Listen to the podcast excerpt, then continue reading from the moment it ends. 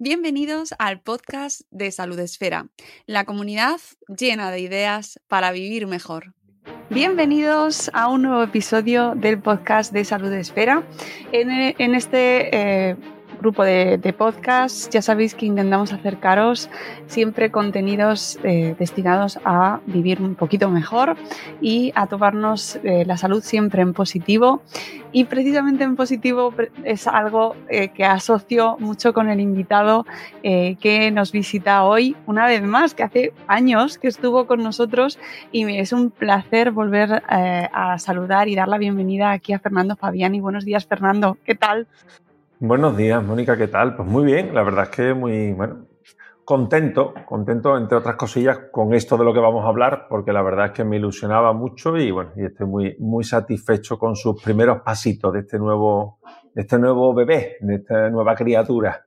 Claro, si nos, ya nos visitaste hace unos cuantos años eh, por, creo que era tu primer libro, Vengo sin cita.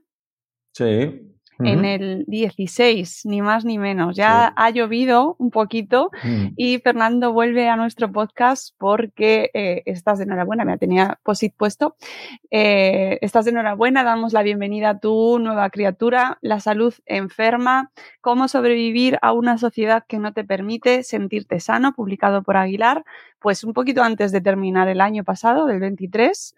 Eh, salía a, las librerías y, bueno, pues eh, comentaba que eh, era positivo, siempre asociaba el, término positivo a ti y a tu manera de comunicar porque eh, contigo es imposible no reírnos, aunque sea, aunque nos estés contando cosas que tienen mucho pozo y trascendencia, porque hablar de salud, evidentemente, es una cosa seria, pero tú precisamente consigues hacerlo de una manera muy positiva y muy entrañable y por eso siempre leerte, seguirte y escucharte, pues es un placer, Fernando. Así que lo primero, gracias por esa actitud que sigues manteniendo años, años después, ¿no? Resistente, resistente, sigo aguantando ahí. Fíjate que, has dicho que la salud es un tema muy serio y yo digo que es un tema muy importante, serio, ¿no? Es decir, es que es curioso cómo asociamos la palabra seriedad a lo importante, ¿no? Las cosas pueden ser importantes, pero se pueden tratar con sentido del humor. Con sentido del humor no le quitamos importancia, le quitamos seriedad. Y es que hay veces que se nos pone el morro torcido y nos tensamos mucho y al final esto genera fricciones, ¿no? Yo creo que una de las formas, Mónica, en la que tenemos más fácil el cambiar, el mejorar nuestras cosas en el día a día es cuando nos, somos capaces de reírnos de nosotros mismos. O sea, cuando nosotros somos capaces de vernos reflejados en un error, en algo que hacemos, en algo que caemos, en un... y uno se ve y se ríe de sí mismo y dice, es verdad, es que a mí esto me pasa. Cuando tú mismo te estás riendo, estás en la mejor disposición para salir de eso, para corregirlo. Creo que es mucho mejor que, bueno, señalarlo, insisto, como muy serio, como muy firme, aunque evidentemente es algo que también a veces tengamos que hacer, ¿no? Claro, no, no, estoy totalmente de acuerdo contigo y, de hecho eh, así intentamos eh, divulgar y comunicar también en nuestros podcasts precisamente eh, que siempre hay espacio, pese a los temas que tratamos, que abordamos de todo, siempre hay espacio mm. para, o dejamos, o intentamos que haya espacio para el humor porque entra muchísimo mejor todo eso, totalmente. Así que por eso era un placer mm. cuando, cuando recibimos este último libro pues es que mm, ya sabíamos que era sinónimo de calidad, de que nos iba a gustar mucho. Eh, si nos estás escuchando, claro, hace ocho años que nos visitaste y lo mismo, hay gente nueva por la audiencia y de repente dicen, ¿quién es Fernando Fabiani? Me extraña porque estás eh, en en la televisión española donde te pueden ver, eh, eres un divulgador muy activo en redes y trabajas muchísimo, además es un currante nato, con lo cual es muy probable que ya te conozcan. Pero igualmente decir que Fernando Fabiani es licenciado en medicina por la Universidad de Sevilla y especialista en medicina familiar y comunitaria. Ha trabajado en urgencias hospitalarias y desde hace casi 20 años lo hace en un centro de salud apasionado de la docencia y la comunicación, imparte conferencias sobre salud y participa en congresos y eventos. Colabora desde hace cuatro años con la cadena SER, en Hoy por Hoy Sevilla, le podéis escuchar, y Televisión Española en Saber Vivir. Hace divulgación en las redes y allí donde surge la oportunidad. Subido a las tablas de los escenarios desde hace 30 años. Se encarga además de la dirección artística de la compañía Los Síndrome y de los últimos espectáculos de Manu Sánchez, que además le tenemos mucho cariño. Convencido del poder del humor como herramienta comunicativa y ha publicado Vengo sin cita, vengo de urgencias, y te puedo hablar claro también en el 21, en el 2021. Eh, amante del chocolate negro y de la vida. Y nos, nos propone cambiar el mundo, que sí cambiamos el mundo. Fernando, ¿se puede cambiar el mundo? Eso, quedaría ahí como pues pregunta existencial. Pues yo no tengo ninguna duda. Lo que pasa es que a veces pensamos que cambiar el mundo es cambiar el mundo por completo. Yo digo que cuando conseguimos cambiar algo importante para cualquier persona, estamos cambiando el mundo, estamos cambiando su realidad. Yo digo muchas veces cuando hablo con los residentes en formaciones que no somos conscientes de que desde la consulta estamos cambiando el mundo en cierta manera, ¿no? Para esas personas. Cuando conseguimos que una persona eh, viva mejor, se sienta más sana, le ayudemos a prevenir complicaciones. ¿De verdad no creemos que estamos cambiando su mundo y no el suyo, el suyo, el de su familia, el de sus seres queridos? Creo que todos cambiamos el mundo cada día. Lo que pasa, claro, si pensamos que cambiar el mundo es que vamos a hacer que se pare el planeta y gire al revés, no. Pero es que creo que cualquier pequeña cosa que hacemos cambia el mundo.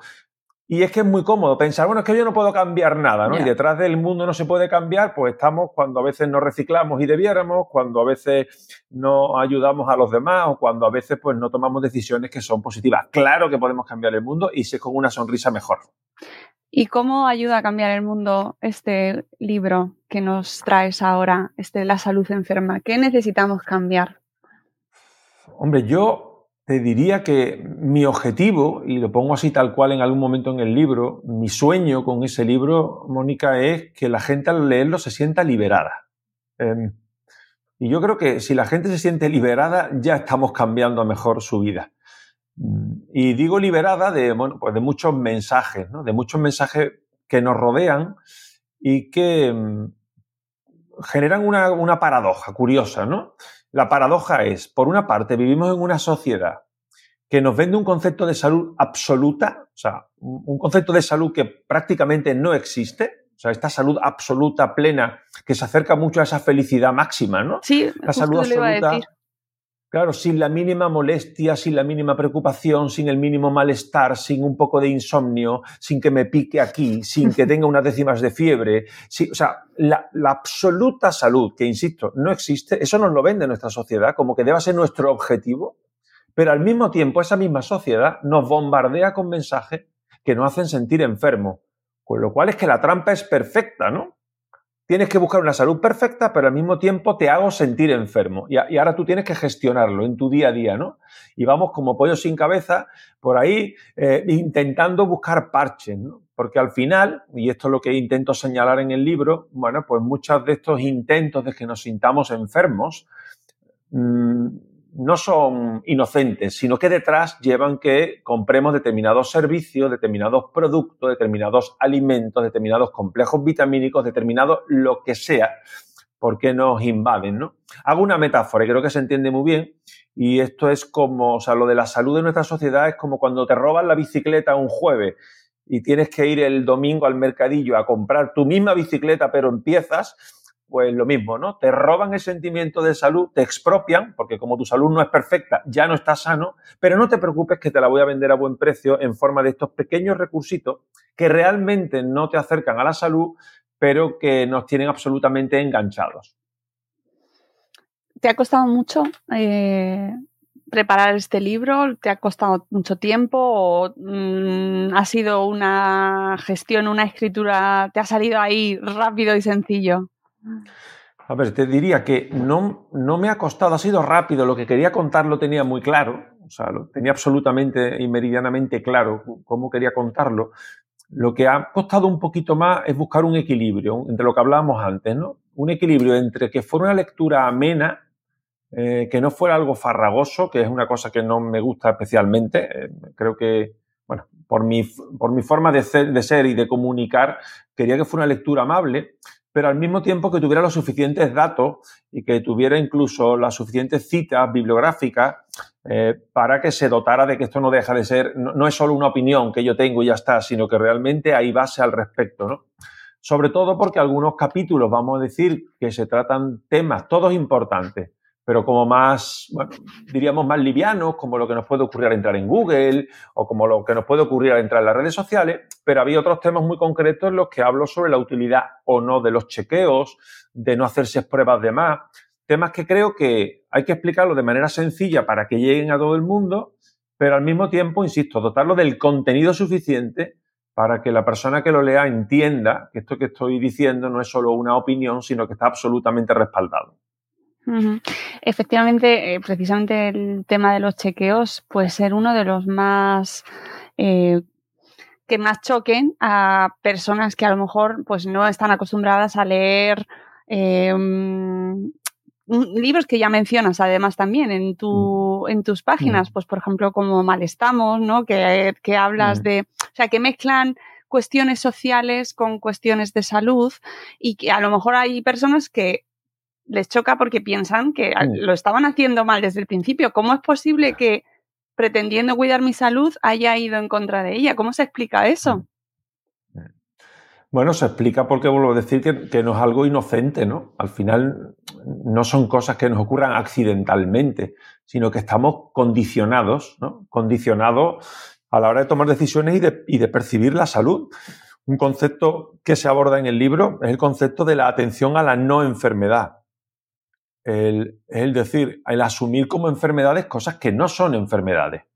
Y esto, y esto supone, uno, más allá de un gasto de recursos sanitarios, que no estamos para tirar, ¿no? Recursos sanitarios, supone un sentimiento de enfermedad de la persona, que eso que le ocurre resulta que parece ahora que es una enfermedad y detrás de eso ya veremos si hay medicaciones, si hay pruebas o si hay otra serie de procedimientos, ¿no?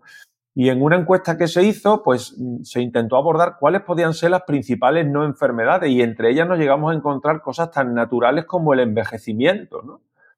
cuánto recurso dedicado al envejecimiento. Que, no es que no, no estoy diciendo, por supuesto, que no requieran atención las personas mayores, claro que sí, pero cuidado que hay veces que el envejecimiento normal se empieza a atender casi como una patología, como una enfermedad.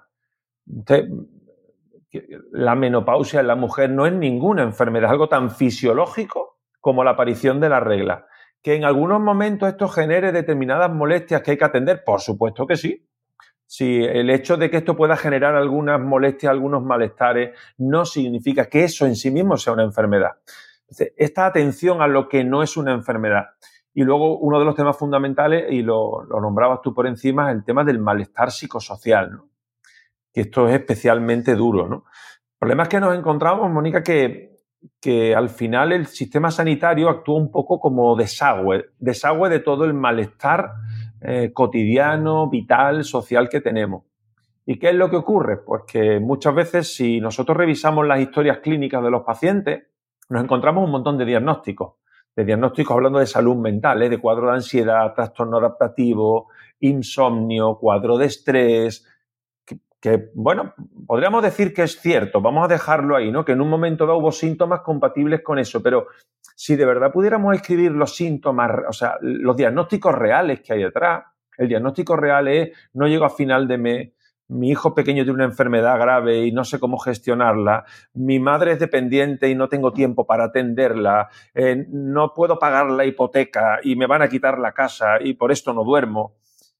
¿Qué es lo que ocurre? Pues que al final es más sencillo, y esto lo digo entre comillas, para el mundo en el que vivimos, eh, poner una etiqueta y decir, no, tengo un problema de insomnio y de ansiedad y de trastorno del ánimo, que decir, no, mire, esta persona lo que pasa es que no soporta la situación en la que está viviendo la pobre. Claro, como eso no le damos solución, como a eso no le damos solución a su problema, le creamos otro problema y es que eso no lo sabes gestionar. Y entonces te vamos a ayudar a gestionar tú cómo tú llevas este malestar, si es posible con una medicación, cuando no con un consejito de, de taza de desayuno, de no, si quieres puedes, tómatelo de otra forma, mujer, que esto depende de ti, con lo cual encima te sientes culpable. Claro, es que el tema, es que el tema es, un poco perverso, ¿no? Es muy perverso, pero ha calado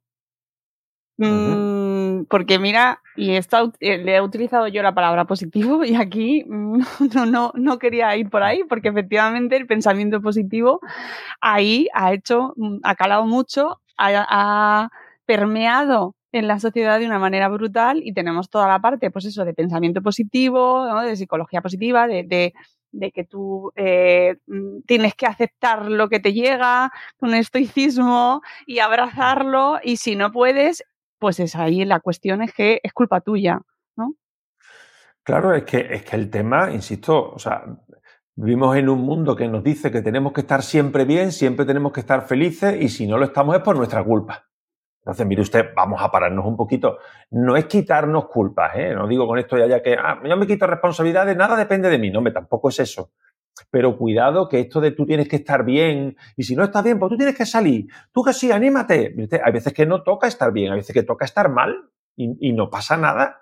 Yo en la consulta muchas veces a personas que están pasando una mala racha, mala racha real, con datos objetivos, con una situación complicada, eh, llevan casi peor el sentimiento de culpa, de yo debería poder, yo debería ser fuerte, llevan casi peor eso que el sufrimiento en sí. Entonces, algo, algo estamos patinando, ¿no?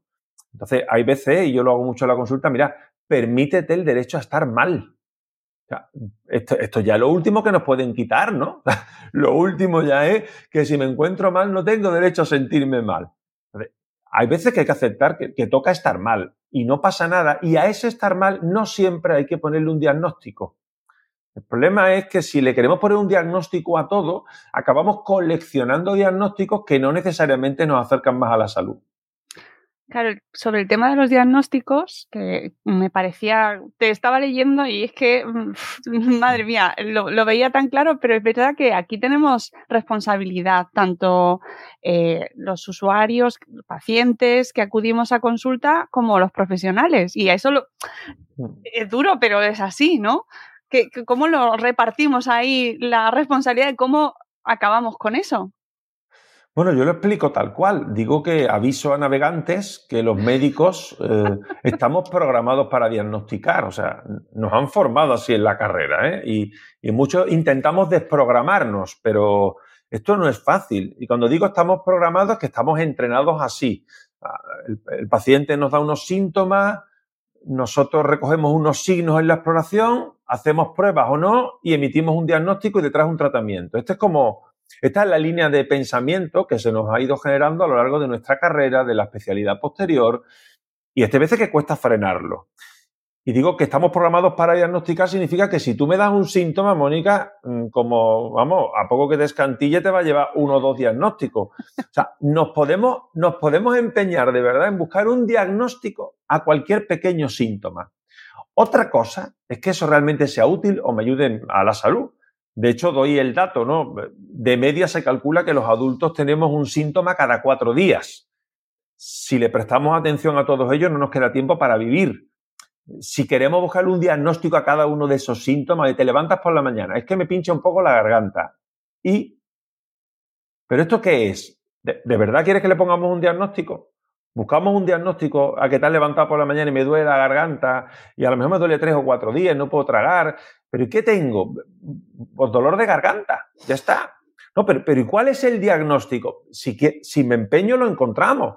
Quiero decir, yo te puedo decir, pues es una faringo, faringoamigdalitis aguda, pero ¿por virus o por bacteria? ¿Quieres que lo busquemos? Hacemos un frote, hacemos un cultivo. Sí, pero no se termina de quitar y ponemos un tratamiento, ponemos otro. A veces no es necesario. Entonces, el problema es que esta inercia tenemos que frenarla. Insisto, los propios sanitarios, ¿eh? que estamos programados para diagnosticar. Y luego los propios pacientes. Tenemos que ser conscientes como pacientes, y yo ahí me incluyo porque todos somos pacientes también, ¿no? Yo tengo mi, mi médica de familia, ¿no? Mm, de, oye, vamos a consultar cuando realmente merezca la pena consultar. Me he levantado que me duele aquí. ¿Te duele aquí dónde? La espalda. No te va a doler la espalda. Llevas todo el fin de semana viendo Netflix tirado en el sofá. Pues claro que te duele la espalda.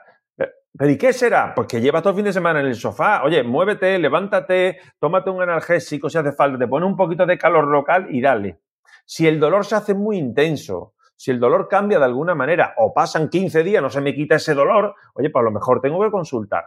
Ahora, consultar de manera rápida por cualquier síntoma, insisto, ni nos resuelve el síntoma, ni necesariamente nos acerca a la salud.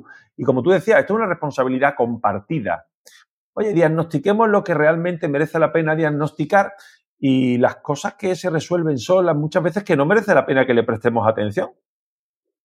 Claro, lo que pasa es que habrá gente que nos escuche que se queda como, ya, pero es que yo voy al médico y es que, o sea, yo voy a algo.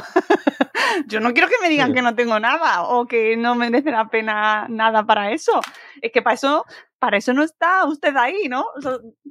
esa, esa, contradicción existe y ese sentimiento de, yo entiendo también que los médicos mm, digan, pues algo te mm. voy a decir, para ver si te vas contento. Claro, fíjate, pero fíjate qué curioso lo que planteas, que, que, está muy bien planteado. Eh, muchas veces nosotros em, tenemos la sensación como sanitarios de que si no te damos un diagnóstico y un tratamiento, igual te vas un poco de frustrado, ¿no? Y a lo mejor no necesitas eso. O sea, yo creo que muchas veces cuando vamos a la consulta no siempre queremos un diagnóstico exactamente. Queremos quedarnos tranquilos, queremos saber que no tengo algo grave. No siempre uno va buscando, no quiero que me dé el diagnóstico exacto, el tratamiento. No siempre uno va con esa expectativa. Yo voy con miedos, con inseguridades, con preocupaciones y quiero salir de allí más tranquilo o no, o sabiendo más o menos lo que me ocurre. Pero nuestra inercia es a diagnosticar ¿no? y, y a tratar. ¿Y es necesario siempre? No, yo, yo muchas veces que digo en la consulta, mira, es más importante lo que no es que lo que es. Y a veces con descartar lo que necesitamos descartar, lo otro, oye, ya veremos. Ya veremos si, si hay que mirar más allá, ¿no? Oye, me, pincha un poco aquí, ah, me, duele un poco aquí. Bueno, vamos a descartar que no sea del corazón, que no sea una angina, ¿no? que no sea un infarto. Ya sabemos que no es eso. Bueno, pero ¿y qué será exactamente? ¿Pero será de la costilla? ¿Me, habré hecho un pequeño esfuerzo? ¿Será? Bueno, eso ya, si es más muscular o si es la costilla que se ha movido, eso igual no, no nos hace falta desempatar, ¿no? Déjalo. Si ya una cosa o la otra, igual no tiene demasiada importancia. A veces es más importante descartar que no querer el diagnóstico exacto. Porque para ese diagnóstico exacto a veces entramos en un bucle, eh, en una espiral de pruebas, de pruebas diagnósticas, que a veces también tienen problemas. Sí, y además el hecho de que te dijen, que yo creo que esto lo planteas también en el libro, mm, eso de lidiar con la incertidumbre y de decir, bueno, es que hay gente que, o, muchas veces, y hablo yo también en primera persona, nos vamos mm. más satisfechos con una lista de 20, 20 mm. medicamentos que a lo mejor no, pues a lo mejor no, no, van a servir para nada que sin que te digan, o sea, que te digan, no, pues déjalo, mejor vamos a esperar y no vamos a hacer nada. Te vas a ir muy preocupado. Yo creo que si, que si lo explicamos bien, si lo explicamos bien, en general la gente no quiere tomar medicaciones si no hacen falta, ¿eh? En general, la gente no quiere pasar mal, la gente no, no quiere sufrir. Pero cuando toda la gente le explica, mire usted, esos mocos con lo que usted lleva cuatro días no tienen tratamiento. O sea, no tiene tratamiento. Yo, si usted quiere, le recomiendo que se compre tres mucolíticos diferentes. Ninguno ha demostrado ninguna eficacia para eso. Entonces, es mejor asumir que los mocos te van a durar una semana y tener papeles al lado y sonarte a menudo y si quieres un lavadillo de agua con sal, que tampoco ha demostrado gran cosa, pero por lo menos alivia y aguantar el tirón. Y si lo explicas bien, no creo que nadie tenga interés en tomar dos jarabes y un mucolítico efervescente. Interés, no, la mayoría de las personas no. Lo que pasa es que tenemos que explicarlo. Y a veces la pedagogía requiere tiempo. Y es mucho más rápido que yo te diga, ah, lo que usted tiene es un catarro. Sí, se va a tomar esto, esto y esto y un mucolítico y además esto y se compra un spray. Eso es más rápido que decir, pues esto es un catarro. ¿Y qué? Pues aguantar el tirón. ¿Cómo que aguantar el tirón? Pero ¿y cómo? Yo mañana no puedo estar malo. Pues usted mañana va a estar malo, se tome lo que se tome. Claro, claro. Pero bueno, ¿y, no puedo tomar nada? Sí, puede tomar. Venga, hablamos. Si tiene malestar, pues paracetamol, ibuprofeno y, y poco más. Pero y poco más. ¿Y el moco qué hago? Aguantar el moco, que no, que no hemos... Claro, eso requiere más explicación, pero si nos lo explican bien, yo no creo que nadie tenga ganas de que le manden muchas medicaciones. ¿eh? Bueno, a ver, a ver, a ver, porque yo creo que eh, son, al final tu libro está lleno de, retos a, mm. costumbres, a hábitos que se han establecido y, que, y que cuesta, al final cuesta, porque al final, como bien dices, hay muchos protagonistas implicados eh, y todos tienen su parte de, bueno, pues yo aquí casi que me voy a quedar porque estoy aquí cómodo o me interesa, ¿no? Por, por, mm. por comercio, ¿no? Por, por, ejemplo, hablas de las farmacias, que mm, precisamente aludes a un libro que hemos tenido aquí a sus autores de eh, eh, cómo se Dios mío, de venta en farmacias, de venta en farmacias. Eh, donde al final cuando entras, lo raro es llevarte lo único que ibas a buscar, sino que al final acabas eh, encontrando necesidades diferentes que no sabías que tenías. Claro, o que quizá no tenías, ¿no? Directamente. Seguramente. Claro, el, equilibrio difícil es, por una parte, esa, esa labor, insisto, maravillosa y nunca suficientemente agradecida que tiene el farmacéutico que hace una labor comunitaria, que orienta a los pacientes. Sobre todo pienso ahora mismo en esa farmacia rural, esos pueblos de nuestro país en los que hay médico o enfermera los martes y los jueves de 10 a 11 y media y el resto del tiempo eh, su contacto con un personal sanitario es la botica del pueblo, la farmacia. O sea, esa labor, eso, insisto, nunca será suficientemente reconocido y yo creo que tendría que tener aún más apoyo público porque hacen una labor, insisto, encomiable. Ahora, ¿cómo se casa eso? No, esa labor esencial, ojo, que también hacen farmacéuticos de grandes ciudades, ¿eh? que es una, es un compromiso ¿no? con la atención al ciudadano, con hacer una oficina de farmacia lo más rentable posible. Y lo más rentable implica, como tú bien decías, que yo voy a comprar un analgésico o un antibiótico que me han recetado y técnicas de venta que hagan que yo cuando vaya de allí, pues salga de allí, además de lo que iba a buscar, haya caído con tres o cuatro cosas, ¿no? Y que en algunas farmacias podamos ver incluso que se venden regalís, ¿no? Que me llamó la atención. Regalís con vitaminas, ¿no? Claro, lo pongo esto como algo muy extremo, ¿no? Pero a todos nos ha pasado, ¿no? Y esos mensajes constantemente, ¿no? Que tú entras y te encuentras un poco cansado, se te cae un poco el pelo, te cuesta concentrarte, em, estás en época que requieras tener una mayor capacidad de atención. ¿Quién responde no a eso? Pues son preguntas en las que todas es, sí, me pasa todo. Y, y, hay una solución. Y hay una solución para todo, que es un complejo vitamínico, que es una pastilla que te promete que no se te va a olvidar nada ya en tu vida, que vas a saber dónde pone la llave del coche. La llave del coche, la llave del coche no vas a saber dónde se han puesto pero no porque tenga un problema de memoria, sino porque cuando soltaste las llaves estabas discutiendo con no sé quién, hablando por teléfono con otro y hablando con tu hijo y no estabas prestando atención. Y al final te venden una cajita que se supone que te va a aliviar la memoria porque tiene mucho fósforo y una sardina tiene el mismo fósforo que cuatro cajas de... ¿Qué quiero decir con esto? Que al final, ¿cómo cuadra eso? ¿no? ¿De qué manera casa eso? Y puede ocurrir la situación paradójica, y ellos lo explican bien en el libro, como tú decías, que yo entro a un centro sanitario donde hay personas que están preparadas para atenderme, para orientarme, pero que hay veces que por distintas decisiones, insisto, que yo ya ahí desconozco, pues pesa más un poco el marketing que la labor comunitaria, ¿no? Y, y, bueno, igual que vas al centro de salud y te puedes encontrar que tu médico está programado en diagnosticarte y esto no es lo que más te ayuda, pues vas a la farmacia y resulta que esa oficina de farmacia pues quiere rentabilizar en exceso probablemente su negocio, o vas al supermercado y te quieres comprar un yogur y tienes que elegir una enfermedad. O sea que, estamos rodeados ¿eh? y todos tenemos que hacer autocrítica. Mm, exactamente, sí, sí, sí. Hablas también de los super eh, y de, los esos alimentos funcionales que se han popularizado muchísimo desde hace unos cuantos años y que hemos los hemos abrazado, Fernando. O sea, es que eh, ¿qué madre no va a querer que su hijo eh, Mm, estudie y tenga mm, más capacidad intelectual tomándose ese vaso de leche, ¿no? Claro, y, pero además es, y es claro y es perverso porque muchas veces hay veces que lo que intentamos, vamos, lo que intenta la industria alimentaria es venderte un producto o un alimento que de por sí vamos a decir que ya es saludable, pero intento vender yo frente a la competencia o la alternativa. Pero es que hay veces que es aún más grave porque quiero disfrazar de saludable algo que no lo es, ¿no? En el primero de los casos, pues tú, tú, lo señalabas un poco, la leche, ¿no? O sea, tú vas a comprar, o sea, comprar leche normal es casi imposible ya.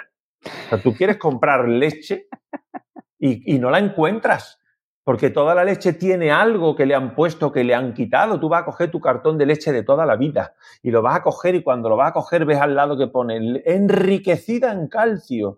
Y en ese momento dice, a ver si estás pobre en calcio, yo no lo sabía, a ver si llevo bebiendo leche pobre en calcio toda mi vida.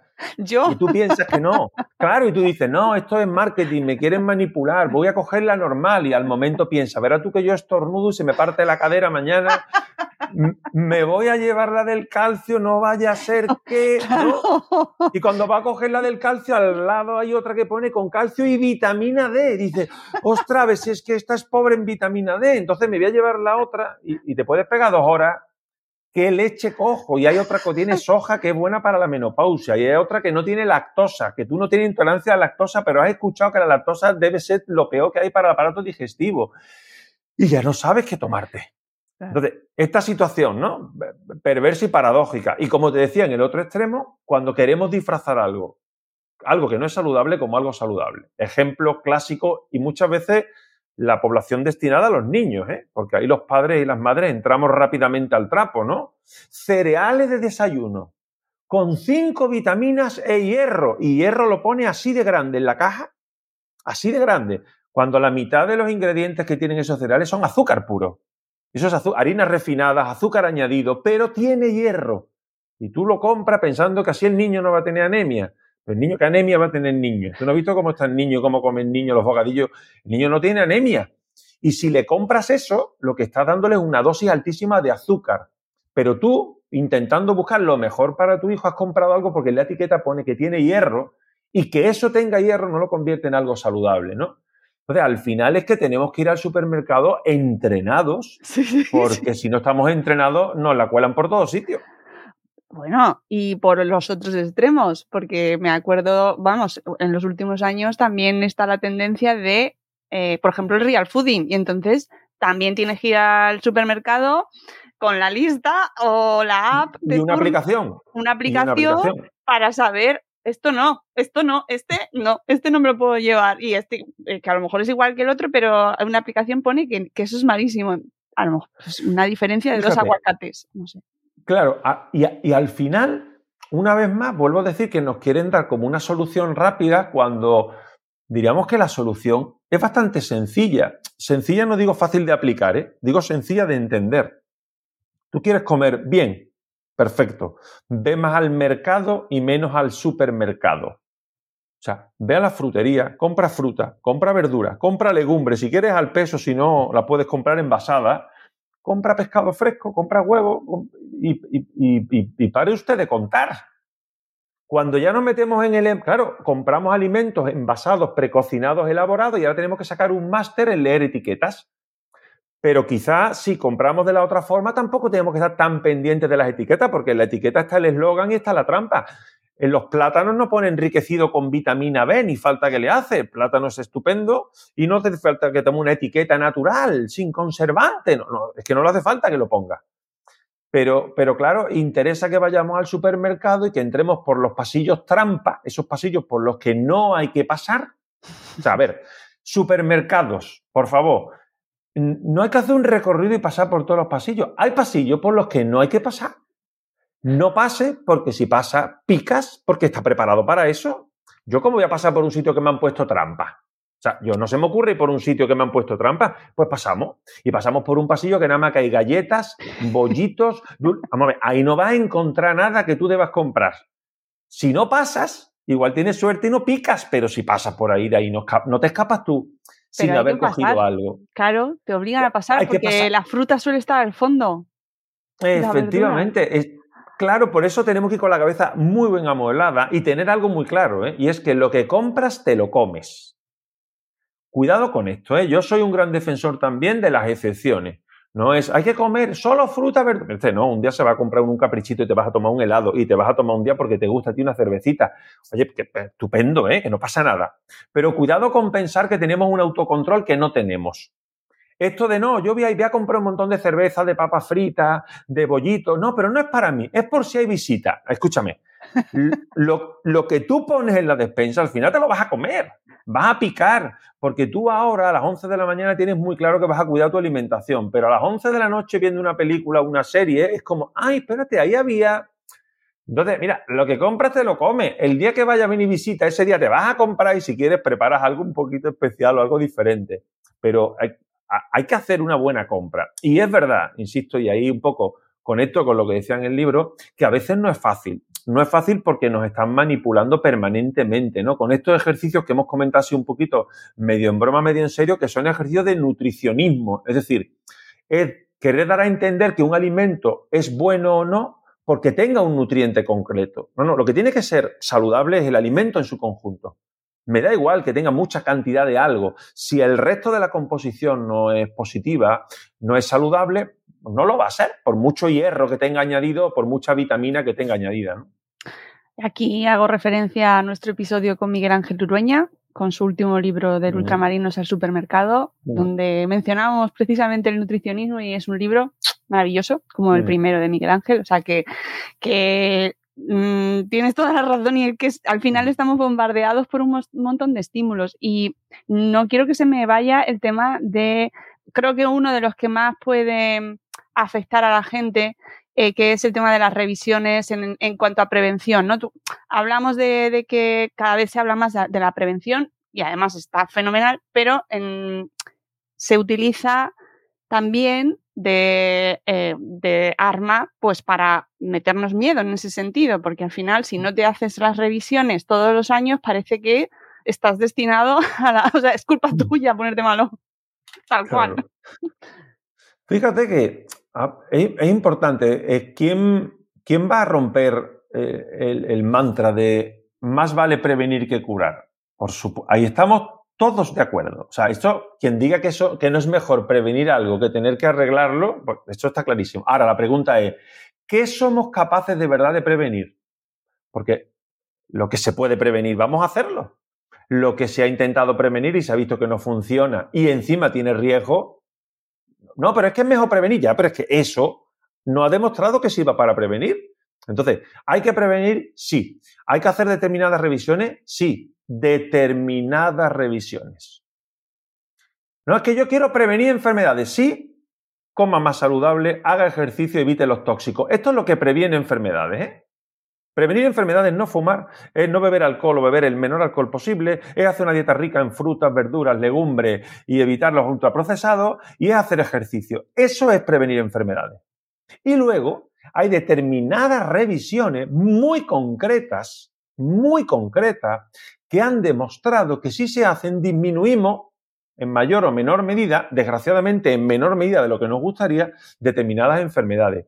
Y ahí surgen las revisiones que están recomendadas a día de hoy. Por ejemplo, pues las mujeres se recomienda que una vez que han empezado con su vida sexual activa, que se hagan citologías periódicas a partir de los 25 años. Perfecto. Y eso está demostrado que esas citologías periódicas ayudan a prevenir y diagnosticar precozmente el cáncer de cervix. Perfecto. Y esto es indiscutible. Ahora bien, me voy a hacer un chequeo todos los años con un montón de pruebas, hágame radiografía de arriba, de abajo, si puedo me hago un TAC, hágame un análisis por... No, es que los chequeos rutinarios de salud, lo que entendemos por un chequeo, yo uso la expresión chequeo porque popularmente todos entendemos lo que es un chequeo. Me voy a hacer un chequeo. Bueno, los chequeos rutinarios de salud, no lo digo yo, lo dice la iniciativa, la colaboración Cochrane, después de revisar, decenas de estudios de cientos de miles de pacientes, Dicen que los chequeos rutinarios aumentan los diagnósticos, aumentan los tratamientos, pero no mejoran la salud. O sea, ni disminuyen la mortalidad ni disminuyen la morbilidad. Luego, ¿qué estamos haciendo? No estamos cuidando nuestra salud. No sé si sabe, eh, en Estados Unidos que nos lleva la delantera en muchas cosas, en muchas de ellas que no son precisamente buenas y que acabamos haciendo, se puso de moda y todavía se hace regalarle a tu familiar un tag de cuerpo entero. O sea, que no puede haber algo más perverso, le llaman un body tag. Esto es como, ¿qué mejor regalo voy a hacer yo a mi marido o, a mi madre que un tag de cuerpo entero y lo tranquilo que nos vamos a quedar de que ahí no hay nada? Dos cosas. Uno, la tranquilidad te dura 15 minutos, ¿no? Porque el tag puede ser normal hoy dentro de un mes a ver algo, ¿no? Luego la tranquilidad. Pero segundo, es que es casi imposible escapar sano de un tag de cuerpo entero. alguna pequeña cosita me voy a encontrar y la mayoría de ellas son cositas sin importancia, pero que yo una vez que me las encuentro me genera la preocupación. Entonces, hay que poner tranquilidad. Hacerse pruebas de más no es recomendable. En, medicina, más no siempre es mejor. Y por eso la recomendación, oye, ve a tu médico, tu médico que te conoce, que conoce a tu familia, que sabe tus antecedentes, que sabe en tu ocupación laboral, que también es importante, que sabe tu... Y en tus circunstancias, ¿yo qué, ¿yo qué debo hacerme? ¿Qué debo hacerme? esto, esto, perfecto. Y lo que no debo hacerme, es mejor no hacerlo. Pero es verdad que nos ofrece una falsa tranquilidad. Una investigadora que hablaba de esto hablaba de una falsa paz mental, ¿no? Que muchas veces es lo que estamos comprando con estas pruebas. Me hago el chequeo, me hago ese análisis con cosas que igual no hacía falta ni pedir, me hago un electro, una prueba de audición, me hago cuatro o cinco cosas, sale todo bien y ¡ay, qué tranquilo me he quedado! Compro paz mental, que según el grado de hipocondria de cada uno de nosotros, me dura la paz mental 15 días o me dura un año y medio y al cabo del tiempo me hago otra revisión para comprar otro poquito de paz mental a sabiendas de que más allá de que me haga eso, al mes pues me puede surgir cualquier tipo de enfermedad que era imposible detectarla eh, con esa revisión rutinaria que me hice. Claro, sí tiene toda la lógica. La cuestión es que hay mucha gente, o sea, al final queda como el, el mensaje ese o la, la, la, alerta de que todos conocemos a alguien que ha sido, que no ha tenido el diagnóstico a tiempo o no ha llegado a tiempo porque no se ha hecho las pruebas. Entonces ese, ese miedo es muy difícil luchar contra ello, ¿no? Y encima, si, si además se vende el mensaje de cuida a tu familia, ¿cómo no les vas a dar a tu familia un, un chequeo o unas pruebas eh, periódicas? Y es que al final eso es eh, calidad de vida, y estatus también. Sí, lo, que tenemos que plantearnos es, eh, si no sirve para lo que se supone que sirve, entonces ¿para qué sirve? ¿No? Aunque esto suele un poquito eh, perverso, parezca casi un trabalenguas, ¿no? O sea, si esa prueba no ha demostrado que sirve para lo que tú la quieres hacer, entonces ¿para qué la hacemos? Probablemente, como decíamos, para comprar esa, ese poco de paz mental, ¿no? Esa tranquilidad mental. Ah, pues yo me quedo tranquilo, me lo he hecho y por lo menos con eso me quedo tranquilo. Bueno, es una falsa tranquilidad. Es que desgraciadamente tenemos, lo decíamos antes, tenemos que asumir la incertidumbre. Ya. Eh, porque cuando hacemos pruebas de más nos encontramos cosas. Em, cito un, estudio muy breve, muy, muy pequeñito en, el, en, el, libro. Es algo muy anecdótico, pero creo que puede servir para entender lo que estamos hablando de hacer chequeos cuando yo me encuentro bien para ver si me pasan cosas. Es el estudio que se hizo en una universidad en Estados Unidos eh, respecto a la salud de los hombros. Es una cosa muy, insisto que el estudio es pequeñito, pero creo que es esclarecedor. Se coge a 51 hombres, el estudio se hizo en varones, eh, a los que no les duelen los hombros, Mónica, no les duelen, o sea, están perfectos. Yo, a mí hoy no me duele el hombro, pues yo podía haber participado en el estudio, ¿no? No me duelen los hombros y nunca me han dolido. Y se les ofrece hacerle una ecografía de hombro sin dolerle nada para ver si me encuentro alteraciones. Perfecto. Pues se coge a estos 51 hombres, estupendamente sanos, sin dolores de hombro, se les hace ecografía y la ecografía se hace la ecografía, se capturan las imágenes y estas imágenes que se cogen se le muestran a tres radiólogos expertos. O sea, no, la ecografía no la hace cualquiera. Y de estos 51 hombres a los que no les duele el hombro, en 49 hay alteraciones en el hombro en la ecografía tendinitis, bursitis. Es decir, acabamos de diagnosticar a 49 de 51 hombres de patologías de hombro sin haberles dolido nunca el hombro. Mm, ¿Qué estamos haciendo? Porque yo no tengo ninguna, no sé cómo ha acabado el estudio, ¿eh? o sea, no, cómo ha acabado este estudio, acabó ahí, pero me refiero, si yo me hubiera hecho esa ecografía ¿Tú tienes alguna duda de que mañana a lo mejor me dicen de echar un partido de pádel y yo diga, uy, es que no, espérate, no, porque en el hombro me han dicho que lo tengo regular, ¿no? Y que si mañana me pincha un poco el hombro porque me he quedado dormido en el sofá con el brazo así, piense, uy, ya está la bursitis esta que me dijeron que yo tengo. Y una vez que me dan el diagnóstico, yo no puedo ignorarlo. No puedo, es humano no ignorarlo. Luego, cuidado, que haciendo pruebas que no están indicadas también me puedo encontrar lo que se conoce como sobrediagnóstico. Diagnósticos de patología que no son relevantes para mi salud, que realmente no me iban a producir ningún problema en ningún momento, pero que una vez que yo lo sé, me hacen sentir enfermo y pueden llegar a condicionar mi vida, mi forma de actuar. Luego, mucho cuidado eh, con este no hacer de más, ¿no?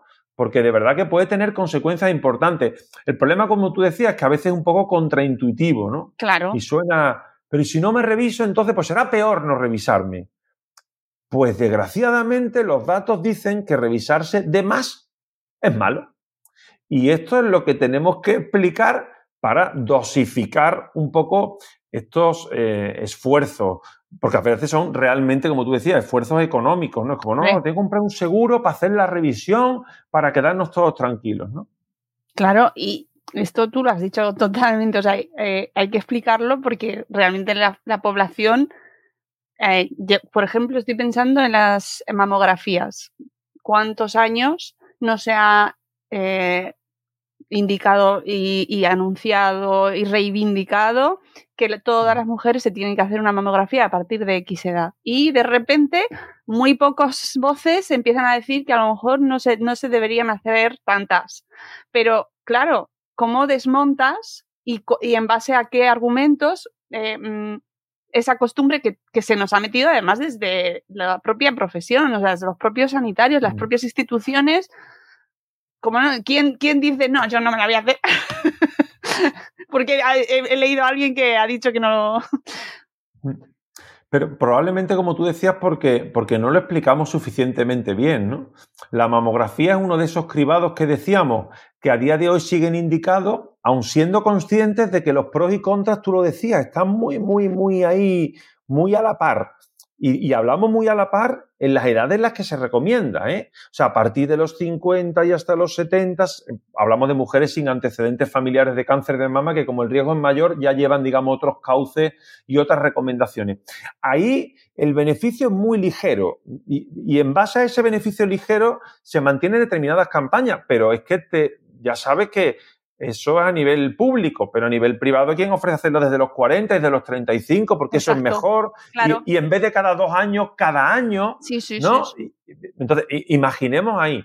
¿Cuál es el problema? Pues que hay que explicar conceptos difíciles de explicar, como el concepto del sobrediagnóstico, como son los falsos positivos, como lo que es acabar sometiéndome a veces a, a procedimientos eh, que pueden tener riesgos para mí, a mi vivencia de enfermedad, que a lo mejor no era tal enfermedad, pero durante este tiempo me he sentido así. Claro, son cosas que son complejas de explicar. Y precisamente como son complejas, como tú dices, a veces caemos más fácil en, bueno, pues ante la duda, mejor me lo hago y, y me quedo tranquilo.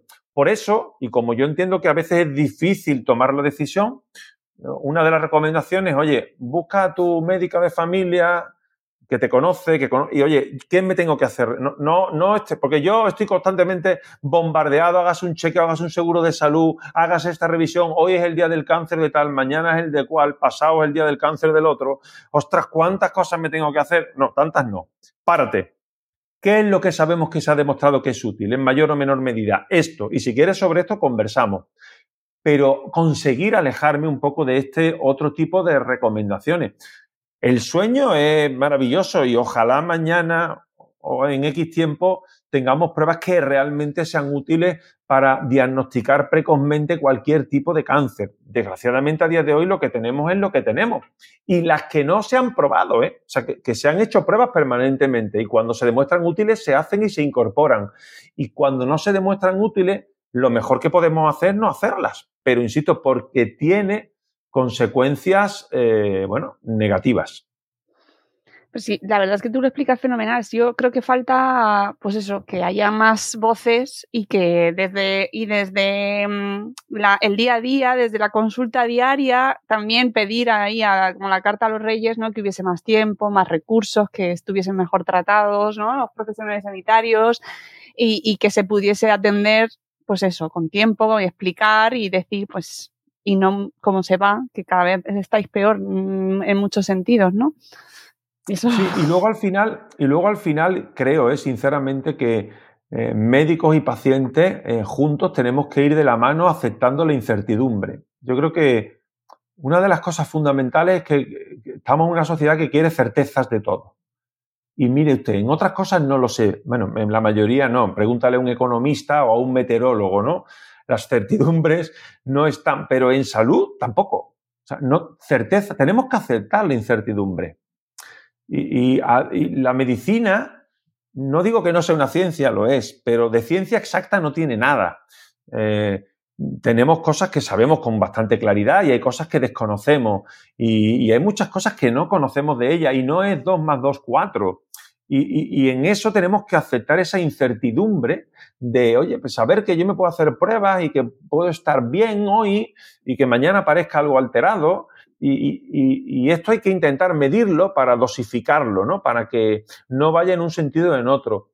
Tú lo decías, son conceptos complejos de explicar y es verdad que a veces explicar este tipo de conceptos pues requieren más tiempo del que muchas veces tenemos en la consulta, ¿no?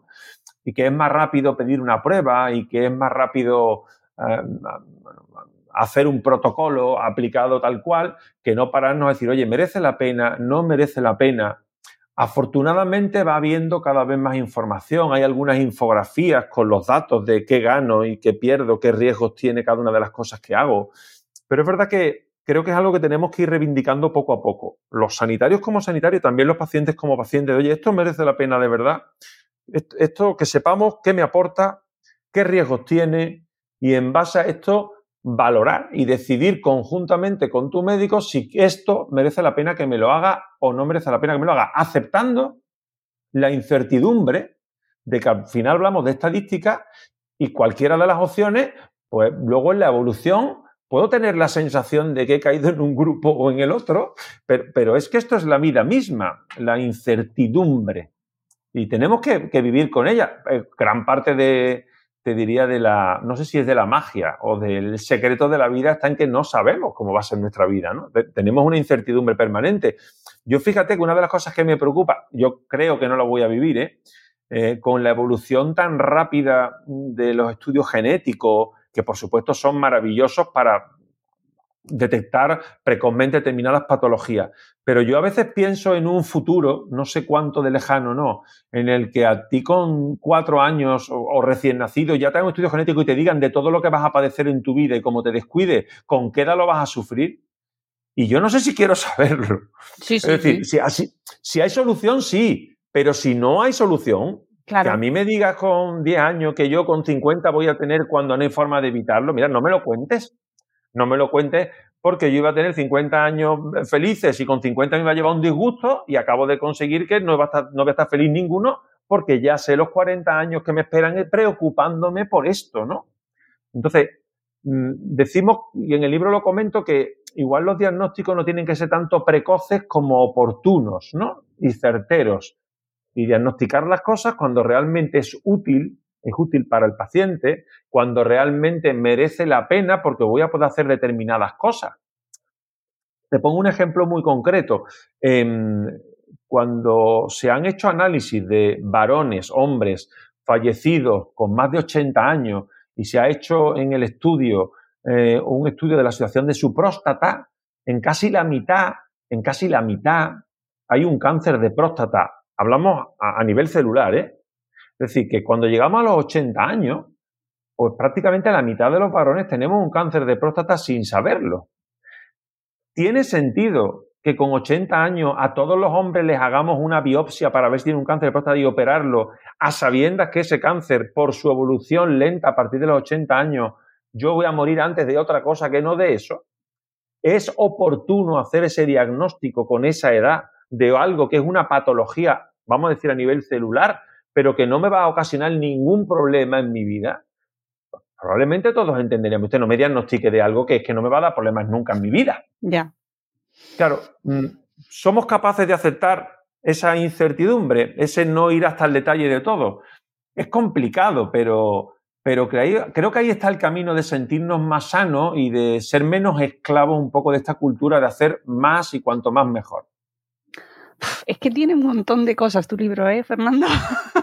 porque eh, todo esto, que comentabas es eh, profundísimo y complejísimo, porque eh, que lo piense toda la gente que nos está escuchando y, que lo reflexione, a ver qué conclusiones llega. Pero en, el libro hablas también de redes sociales, de cómo influye que nos estemos comparando constantemente, de los mensajes que recibimos a través de las redes y de cómo nos hacen sentir mal.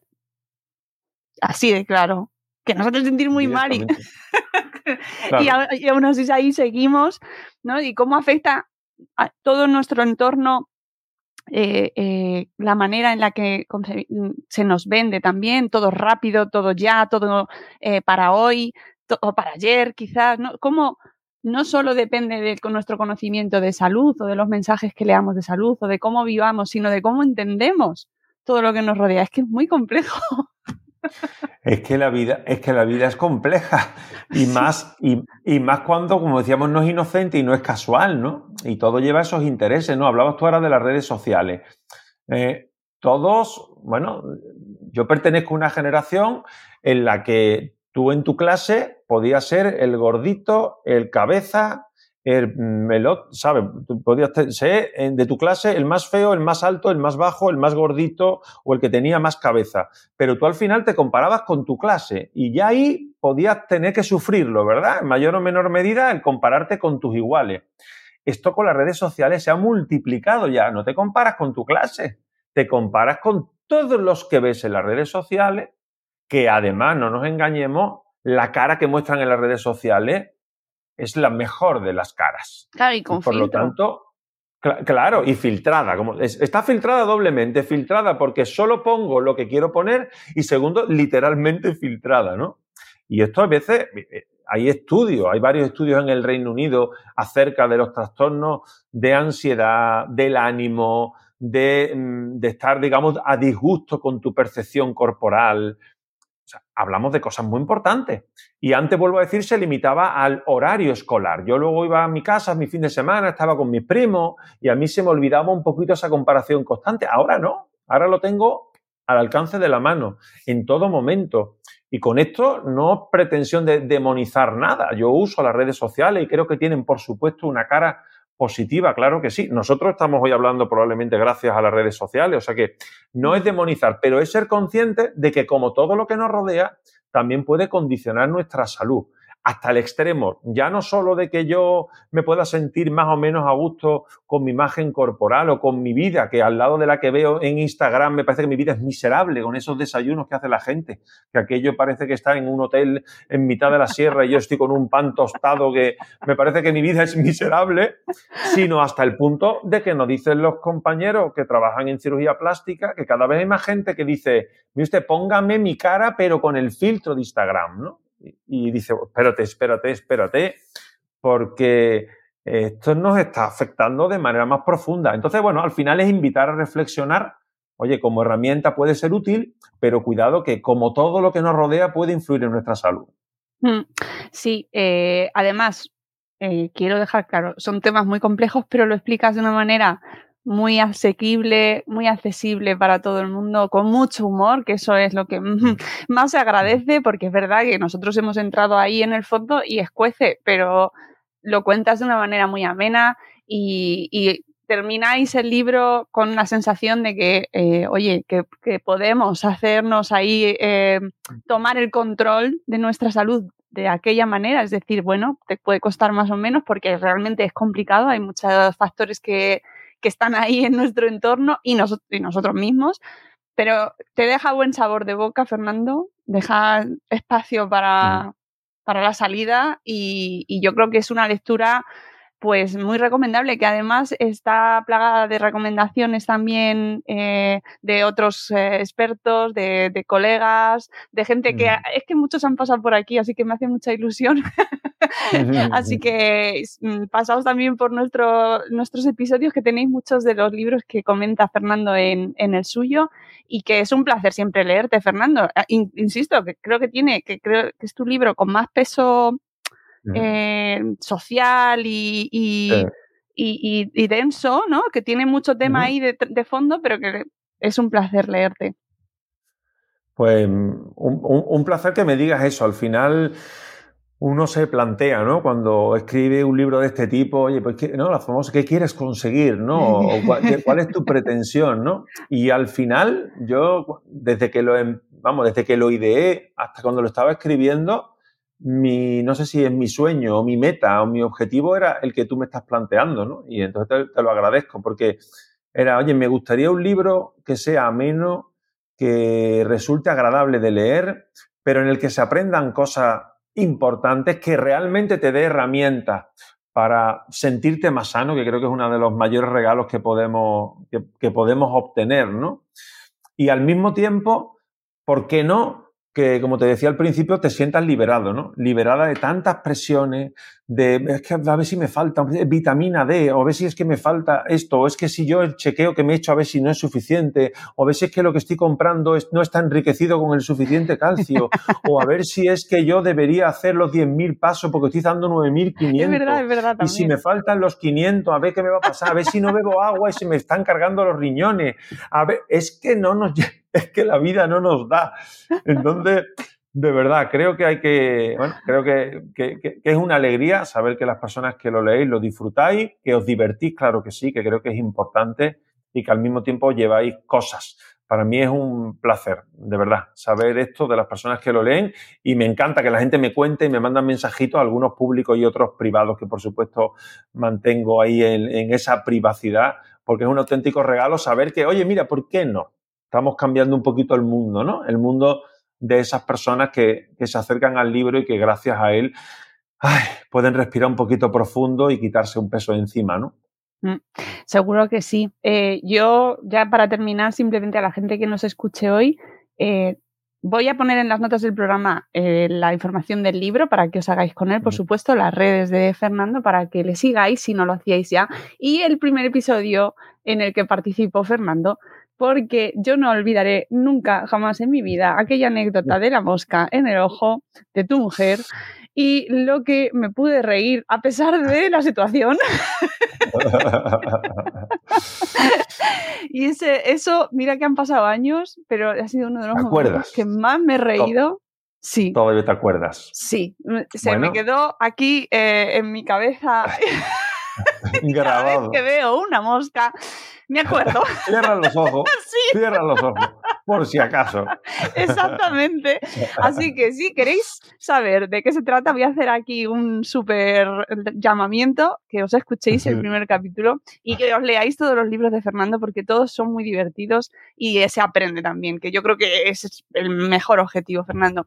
Muchísimas gracias por estar aquí de nuevo te seguiremos leyendo el próximo que salga también, te seguiremos a través de todas tus colaboraciones, cuando sales en la tele, siempre me hace mucha ilusión, mira Fernando, y es que nada, que te seguimos con, con mucha ilusión, Fernando.